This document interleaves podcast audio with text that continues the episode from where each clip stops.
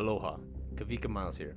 First off, before we get started, I want to give a big old mahalo nui loa for taking time out of your life to listen to book one of my dystopian saga. Secondly, this free audiobook podcast is only made possible by those of you who buy some of my damn merch. It's easy. Just go over to damnitiloveamerica.com and pick yourself up an American tea, a dystopian tea, or hell, even get a copy of the book and read along with me.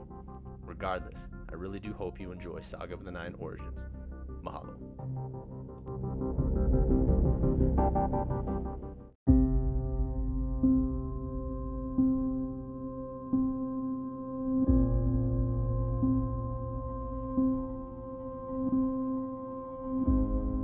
Saga of the Nine Origins by Kawika Miles.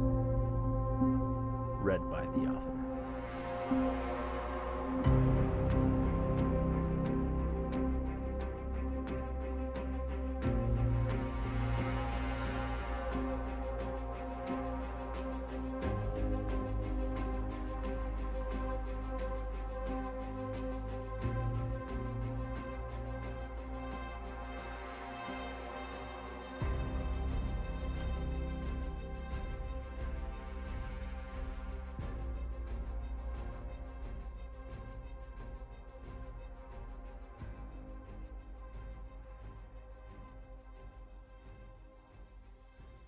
Part 1 The Gathering 1. Area 38. Winter's arrived in the same bitter cold manner as it does every year. If certain precautions are taken, it's not unbearable. If your physical activity slacks, though, the dry, dull air causes knuckles to crack and fingertips to bleed. Huffing and breathing warmth inside his hands, the man's attempt is feeble in preventing this inevitable outcome. And as the warm mist seeps from the slits of his clenching fists, last month's encounter floats up to the back of his mind. Officially, the statement was an assault on seven of the PPA's best and most decorated. Unofficial gossip coined the event the brawl. Like it did then, anger gets the best of him as he clenches his fists, reopening the freshly scabbed breaks on his frozen skin. It was an ambush, not a brawl. A brawl implies that the fight was unbiased, a two to one ratio even. This was definitely not that. The head of the little PPA gang held a gun to the man's temple, slipping off and stealing his refined leather gloves and then to show how fair and unbiased the officer was about the situation, punched him in the face. Because he attempted to fight back, the entire encounter left him with a broken nose, old, dirt saturated snow to reduce the swelling, and a weakened attention. Protectors of the people's freedom, the man scoffs out. They are to receive no disrespectful acts, for they uphold the government. The People Protection Agency?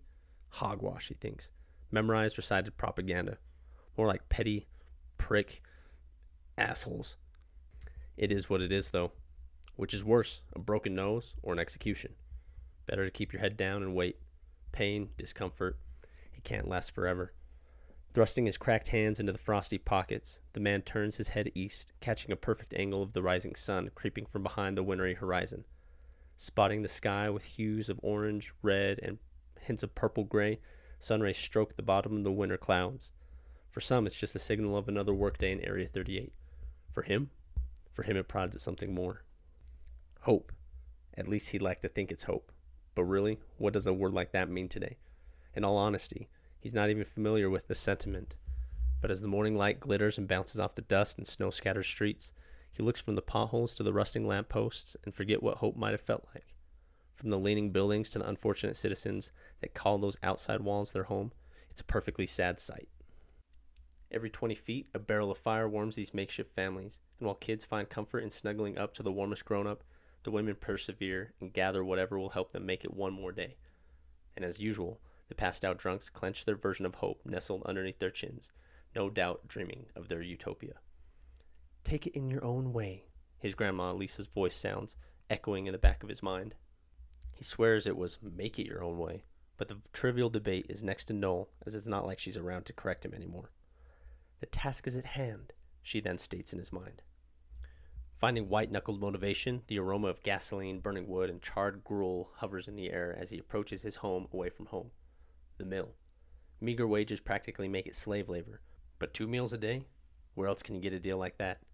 The only thing that prevents this situation from moving to the next level are the overpaid petty prick asshats as the overwatch.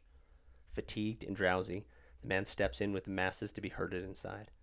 Tap on his left shoulder greets him, but knowing exactly who, he instead looks right. Morning, Jax. Kip. Kip right. Right on the right. Exactly where Jax knew he would be. With a goofy fur hat and a peppered bearded smile to match, Kip looks up to his tall friend from underneath the bushes he calls eyebrows, which, if you ask Jax, have always seemed to have been placed lower on his face than the average human being. It's always given Kip a jolly Neanderthal visage. I thought I had you that time, when I tapped your shoulder and all. Kip bellows, drawing dozens of lethargic gauges their way before turning back to their stale lives, the same life they all share, all except Kip. Chuckling, Kip slams his fist into Jax's shoulder. He may be short, but he's a mini locomotive that could run just as fast as one if you put him up for the challenge. Not this time, Kip, Jax says, tapping the side of his head. As annoying as one might find Kip's childlike sense of humor, the guy's company and jolly attitude are like having a tiered outdoor pool with a hot tub in the middle of a wintry, dumpy motel. Kip tosses his arms in the air. Man, Granny Lisa would have been disappointed in me. Kip knew her long before Jax was ever around, and they always seemed to share the same sense of humor, which Jax never has gotten. I miss her, Jax. Jax has never been able to ascertain how or where Kip found Granny Lisa, though he's asked numerous times. Her unique skin tone made it very clear that she was not biologically related to either of them, and it makes Jax wonder why there's no one else that looks like her. After her passing, though, it didn't matter because 13 years old is an awfully young age for anyone to learn how to take care of themselves. Between the two of them, Kip and Jax have been able to make it. I do too, Jax slowly says. You good? I'm cold and a little bit tired and annoyed, but did you see that sunrise on the way over? I mean, look at it. Enthusiastically, Kip points to the same hopeful sunrise that warmed Jax's walk over. The guy's a simpleton, but he's right. It's beautiful. What's holding up the line? Jax then mumbles, tired of being in the cold. Usually the line feels like a slow pull on the fingernails, but today the herd is at a complete stop. Never having been one for rhetorical questions, Kip answers the loose ended query in Kip like fashion. Looks like there's a new cutie. It's shallow, but Jax can't help but be intrigued. No one can, as each person in line strains their necks for a better look at who Kip is referring to. Who is she? Jax casually asks. Some new PPA chick, Kip says, shrugging with a smirk. I saw her before I came in. She has no clue what she's doing, but she's a looker. Finally, as the line steps forward, Jax is able to snag a peek where he coolly tries to see if Kip knows what he's talking about. There have been the countless instances where Kip's called out a cutie when she looks more like a he. However, there are the rare finds when Jax has no choice but to agree with Kip.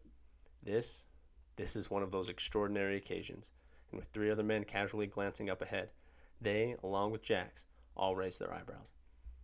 Wow, Jax mumbles.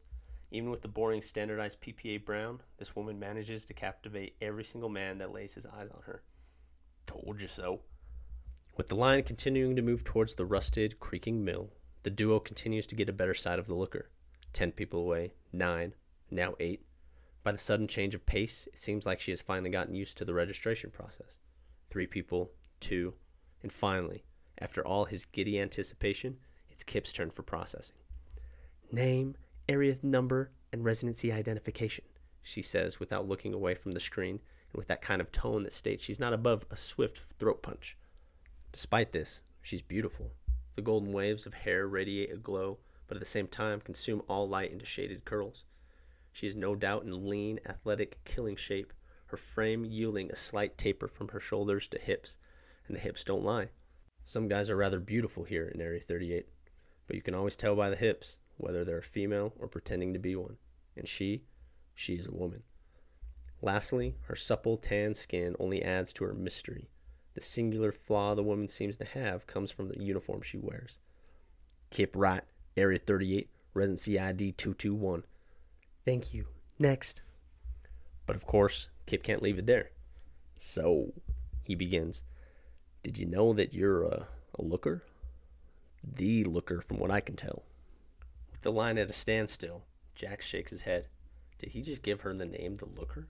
He's slightly embarrassed for Kip, but mostly scared for the guy's life. Apparently, he didn't pick up on the throat punching tone. Please move forward, sir. Next. Sir. Nobody's ever called me sir before, little beauty. Two guards step forward, but casually she waves away her male counterparts before slowly standing. Moving from behind the computer screen and taking each step with precision, she brings herself within two inches of Kip.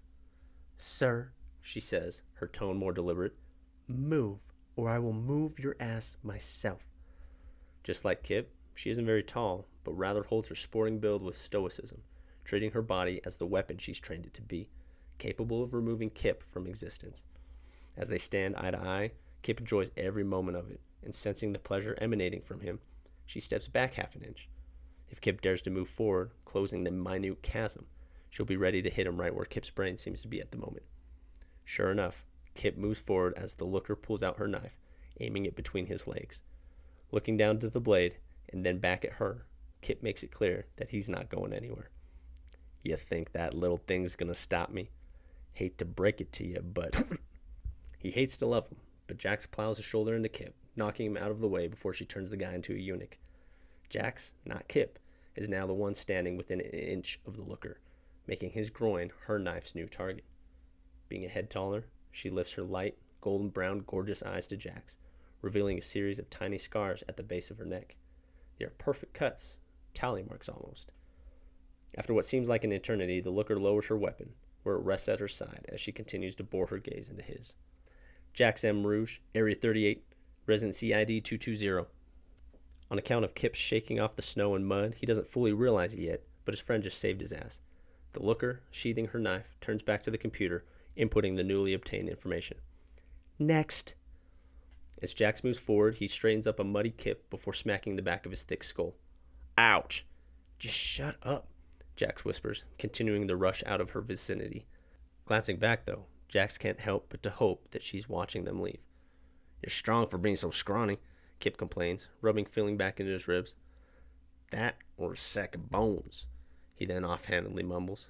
And you're an idiot, Jax says, ignoring the lack of gratitude. Plopping down next to Kip at their usual table, Jax violently slides Kip's tray across the table's surface before slamming his own tray of slop down. What'd I do? Kip demands with a mouthful of gruel, a drip making its descent down and off his bearded chin. Don't be stupid, Kip. You know. Know what? Kip sputters out. The damn law, you fool. Ah, Kip's eyebrows raise. The law. That we law. Their law. There's them, and then there's us. There's no we in any of this. There is, though. Jax looks perplexed as he forces down a bite. What are you talking about? There is a we, Kip smirks. And if you go down a hill on a car, hold out your hands in the air and yell, and he actually yells it, Wee!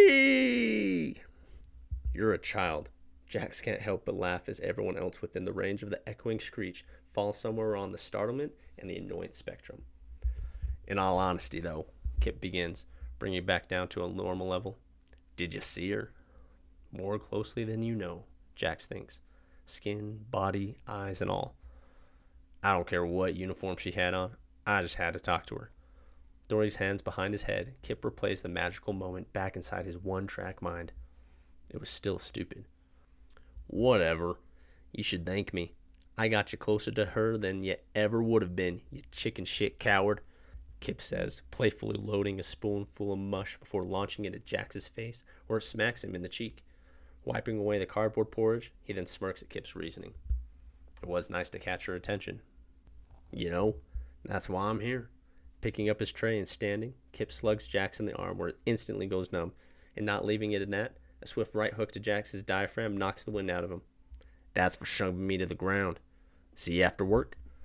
All Jax can manage is a thumbs up as he feebly attempts to catch his breath from Kip's sledgehammer blow. After a moment of not knowing whether he'll die, Jax is able to stand up and dump his own tray before moving over to the gaggle in front of the assignment board. With a prayer in his heart, Jax steps up to find his chore for the day. His cracked, scabby hands can't handle another day working outside without his gloves, and with his eyes scrolling down the list, he grins. Processing. There is a higher power looking out for him after all. In a skip jog combo, Jax moves toward building 4, and as he steps inside, an instant aroma of oak, pine, and redwood fills his nostrils, warming the depths of his soul. No outside today. He'll take the ear splitting machinery and the suffocating ventilation if that means his hands stay away from the winter bite. Gather round, a jolly round faced PPA officer commands. In quick succession, assignments are divvied out and inventory quotas are assigned per area needs. 25 and 33 are both in need of 40 tons of redwood. Areas 1, 2, 5, and 10 need whatever oak and cedar the mill has to offer, in both raw and processed forms. And all of last week's drivers will be reassigned to Area 48 tonight. Upon hearing this, Jax can't help but feel tinged with jealousy. One of the warmest areas all year round. Offhandedly, as Jax makes his way over to his station, he notices a surplus of guards both on the ground and on the overhead walkways. A number of new recruits, it seems. Explains the looker, sort of. For starters, she didn't have any guards around her like a new private would. They acted more like security detail, and in fact, she waved them away at one point. She must be an officer at the very least, even at the lower level. However, if Jax was to bet, she's probably higher up on their food chain. She had three gold triangles on her shoulder, each one encompassing a silver star in the middle. Jax heard one time that one triangle is a private, a second means that they're a specialist, and a third is some rank of officer. Every soldier he's seen inside the mill only has one of those three options no stars. The looker does. So, what the hell do the stars mean? Lastly, the only reason there would be this many officers and soldiers would be due to some sort of incident earlier in the week, safety protocols or whatever. But the last accident Jax remembers was over two months ago. Kip saw the whole thing. A man was working on one of the bigger saws and got into an argument with a single triangle PPA private. Kip couldn't remember what they were talking about, but the private was enjoying the confrontation like some sick game. The worker was older, and like all older guys, patience was wearing thin. After telling the private to shut up so he could get back to work, the young, arrogant, petty prick punched the worker in the stomach before swinging his fist and smacking the old guy under the jaw. The man then fell backwards where the middle of his right hand got sucked into the spinning blade. The PPA private was sent home for the day, while the old man was put into detainment with a couple of bandages and some kind of disinfectant. If the roles were reversed, the private would have been given a fancy prosthetic hand in less than 24 hours, and the old worker would have been shot on site for illegal provocation. Yes, illegal provocation, giving the PPA legal provocation rights. But again, that was two months ago. Plenty of time for things to settle down and get back to normal. Jax shrugs it off. Something is going on here, but no way is he going to start asking what. Not here, anyway. Kip won't know, and Jax has his conspiratorial ideas, but that's nothing new. There are other ways of getting information, though. Jax will just have to exercise some patience. Lunch is disgusting. It's free, but barely tolerable. Breakfast doesn't pretend to be anything but the buttery gruel it is, making the dessert just a backhanded compliment. Is it possible the sweet cocoa is a genuine accident? Sure, but the more conceivable explanation is the PPA's mocking everyone with the sugary soil. Donning a fun aura in practically every situation, even Kip feels as if the state sponsored meal is an insult, coining the meal as chocolate dirt. Even better was that Kip not only pointed this fact out to the guards on shift one day, but his critique landed him in lockup for two days. Not long after that, Kip was moved to a different shift, and without him, lunch is as unbearable as the chocolate dirt. Alone at their adopted table, Jax sits as he shovels in a spoonful before gagging. It's a concentrated batch today, and he should have just been patient. It's better to let the warm, sandy texture cool down. Look what we got here. What's for lunch today, boys? Gravel mush? They're late, but inevitably, the lunch guards grace the cafeteria with their domineering presence. Mealtime guards became irrelevant long ago, because seriously, what can anyone do with a plastic spoon? Prison shank someone, maybe, but why would any of the workers attack each other? They all know who to thank for their miserable lives. Now, that doesn't stop the occasional scuffle, but that's just venting some frustration that's easily self policed, which is the major reason the PPA got rid of the breakfast shift altogether. The lunch shift, though, can't blame the mill's management, but rather, the only rational explanation Jax can muster a reason for is the authoritarian sadism of the government. It's not like anyone is starting a revolution with spoons when in every corner are armed PPA. Looks delicious, one guard says before picking up a bowl and pouring it on top of the worker's head where it drips into his lap. Smells appetizing too. He pretends to gag and, like an animal dying, makes an awful throaty gurgle. Again, everyone knows who the real enemy is. It's clockwork as they make their way from table to table, doing the same hilarious routine of throw up sounds and poking the fatter people's stomachs while slapping around the more skeletal framed individuals. Bacteria even has ingrained patterns and like Kip with the shoulder tapping joke, the PPA's lunch routine are never funny, but still, they laugh as if they are the state sponsored comedians. The difference is that Kip doesn't laugh at the expense of others. Muscling down his chocolate dirt before the lunch guards get to his table, Jax quickly cleans up before standing to leave. But of course, he stopped. With an extraordinary amount of weight on his shoulders, two massive hands force Jax back down to his seat. He ate fast, but not fast enough, and as he looks over to the door holding his salvation, Jax sees that it's dammed off by another guard. He isn't going anywhere, not until everybody has had their turn. Like a seductive secret, the guard whispers in Jack's ear, his breath smelling of onions and some unknown rot. Going somewhere? He asks before rounding the table, standing directly in front of Jack's. His shoulders are easily twice as broad, he is a head taller, and as his intimidating glare bears down on Jax, annoyance easily replaces the intended fear. I was hungry. What can I say? Jax shrugs. They hate it when people play along with their maniacal games. He knows he'll regret participating in a moment, but right now, Jax could care less. Hell, what's wrong with the occasional fun? Not used to blunt and sarcastic responses, the beastly man searches his pea sized brain for a clever retort, but the best the guard comes up with is, I bet. Rolling his eyes, Jax begins to stand, but again is forced back down by the beast's pals. What now? Jax whines, turning the fun meter up a notch. Kip's careless demeanors really begin to rub off on him. You want to pour food on my head or something? Nah, the guard on his left says. We want you to get on your knees and beg, the guard to his right states. Weighing his options, Jax determines that if he tries standing again, he'll get punched in the face. He's had worse. He could just awkwardly slide off the bench, which would be hilarious. But as an unprecedented maneuver, it stands to reason that the reaction is equally as unpredictable. Fighting is always a riot of a time, but the risk versus reward isn't worth it today. At a loss, Jax decides to stay seated. Beg for what? Mercy? More food? Jax sighs out. Yeah, both those sound good. Since you love the sandy shit so much, why don't you go mind eating it more, do ya? From their quick response, Jax realizes that they were going to say yes to whatever he said. Why the hell didn't he ask to see if they'd let him kick them in the nuts? Cursing at the wasted opportunity, Jax knows exactly how this will play out. He'll ask, and then they'll just refuse to give it. Rinse and repeat this process a couple of times until finally they just dump it on his head. Can I have some more food? The monster man looks at him and smiles. You can. This this is unexpected. It doesn't make much sense until Jax follows the trajectory of the beastly guard's arm one table down he motions for the other worker wearing the chocolate dirt to come over. Eat it from off his face. Sitting down next to Jax, the worker with the chocolate mask refuses to move or acknowledge the situation. This is bullshit, Jax mumbles. Standing up for a third time, he doesn't get hit in the face like initially predicted, but he does get punched. He receives a solid blow in the middle of his chest from across the table that instantly knocks the wind out of him. Tumbling backwards, the back of Jax's head smacks the bench behind him before he thuds to the floor. Dazed and trying to refocus, Jax feels the warm blood trickle down the back of his neck as he rolls forward. Before he gets too far, though, searing, crunching pain in his wrist stops Jax from moving any further, and as he follows the crushing boot all the way up to the same intimidating glare he saw before, the beastly guard's fist hits Jax in the side of the head. Did I tell you to stand up? The playful banter in his voice is long gone at this point, and as the guard aims four vicious kicks into Jax's stomach, he's lifted off the ground each time. No! And with that final word, the beast tops off the beating by batting Jax's head to the ground a third and final time.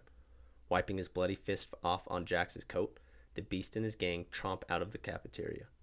Breathing is painful, but it's doable, and as Jax slowly gets first to his knees, after a little exertion, he's able to stand. Out of fear, everyone turns away. Not a single helping hand is offered to Jax. Everyone knows who the enemy is, but not one of them has the sack to do anything about it.